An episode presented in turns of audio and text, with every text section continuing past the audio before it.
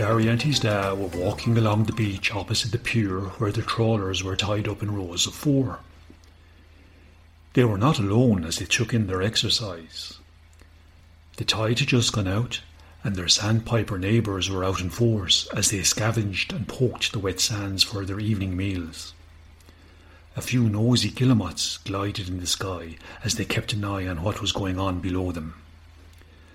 Gary hurried alongside his da. For every stride of his da, Gary needed three to keep up. Da, there's something I've been meaning to ask you. And what is that, son? You know when you're out diving and Mum and I are watching you? I do. And and as you're gliding high in the sky before you start your dive? Yes. You always say there's a great view from up here. You do that, always. But there usually is a great view. Yeah, yeah, but but but what do you mean, like? You know the sights that are all around you, the cliffs and the harbour and the village and the town off in the distance across the bay nestled beneath the hills? You can see all that from up there? Of course. Surely you noticed these too when you were up flying around. No, no, it's, it's all a bit hard to make out, to be honest with you.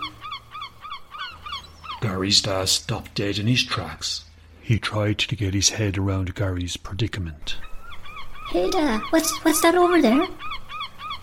Gary ran over to an object that poked out from the wet sand and reflected beams from the setting sun. Gary, don't touch that! Even the humans handle that with care. Yeah, yeah, but, but, but what is it? It's a piece of glass, and it's extremely dangerous. Gary disobeyed his dad and picked a shard of glass up in his bill. Gary, what did I tell you? Put that down now. But Gary was too preoccupied to listen to his dad. He shook his head up and down and moved it from side to side as he continued to look out through the glass. He then took turns to view a distant point by looking at it through the glass and then looking at it normally. He was amazed. Gary, drop that glass out of your bill this instant. I can see it. I can see it. And I can read what it says. What are you on about, Gary?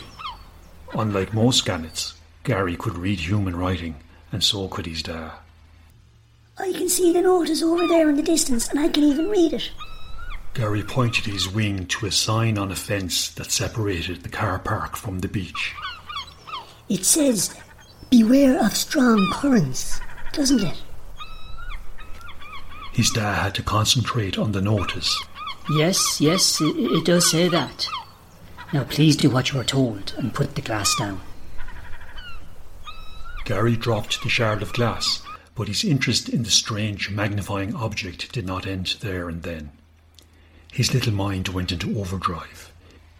He racked his brain to remember where he had seen that glass stuff in use before. There were loads of it on those car things used by the humans to drive on the roads, and on the sticky uppy parts of the trawlers too. He remembered that he saw humans drinking liquid out of containers made from it. Then it dawned on him. Dad, you know some humans wear funny structures on their faces. I bet they contain glass and that the humans wear them to improve their eyesight.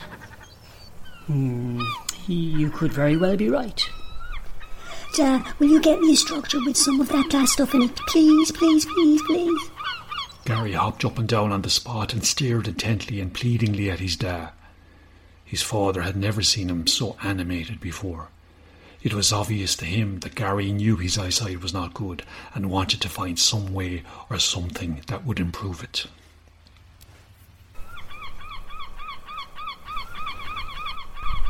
Gary's dad was on his way home after a hard day's work when he spied a flock of starlings off in the distance. They were flying in a formation that resembled a big ball rolling in the sky.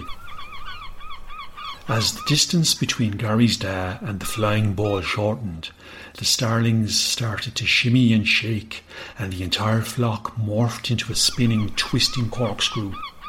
Normally, he would be enthralled by such a stunning, mesmerizing display in the evening skies of the late autumn. Only this evening he was rather puzzled by it all. He was quite sure it was not even midsummer. Hmm, 'tis all very strange. He muttered. Maybe they know something I don't. His flight path took him straight towards the flock of starlings. He observed them closely as he approached, and it started to make sense. Instead of the black with blue, green, and white speckled bodies of adult starlings, he saw scores of brown feathered youngsters. Well, knock me over with a feather. They're out training their youngsters. Who would have thought? Young starlings being trained for their migration to the warmer climes in the south. What's the world coming to it all?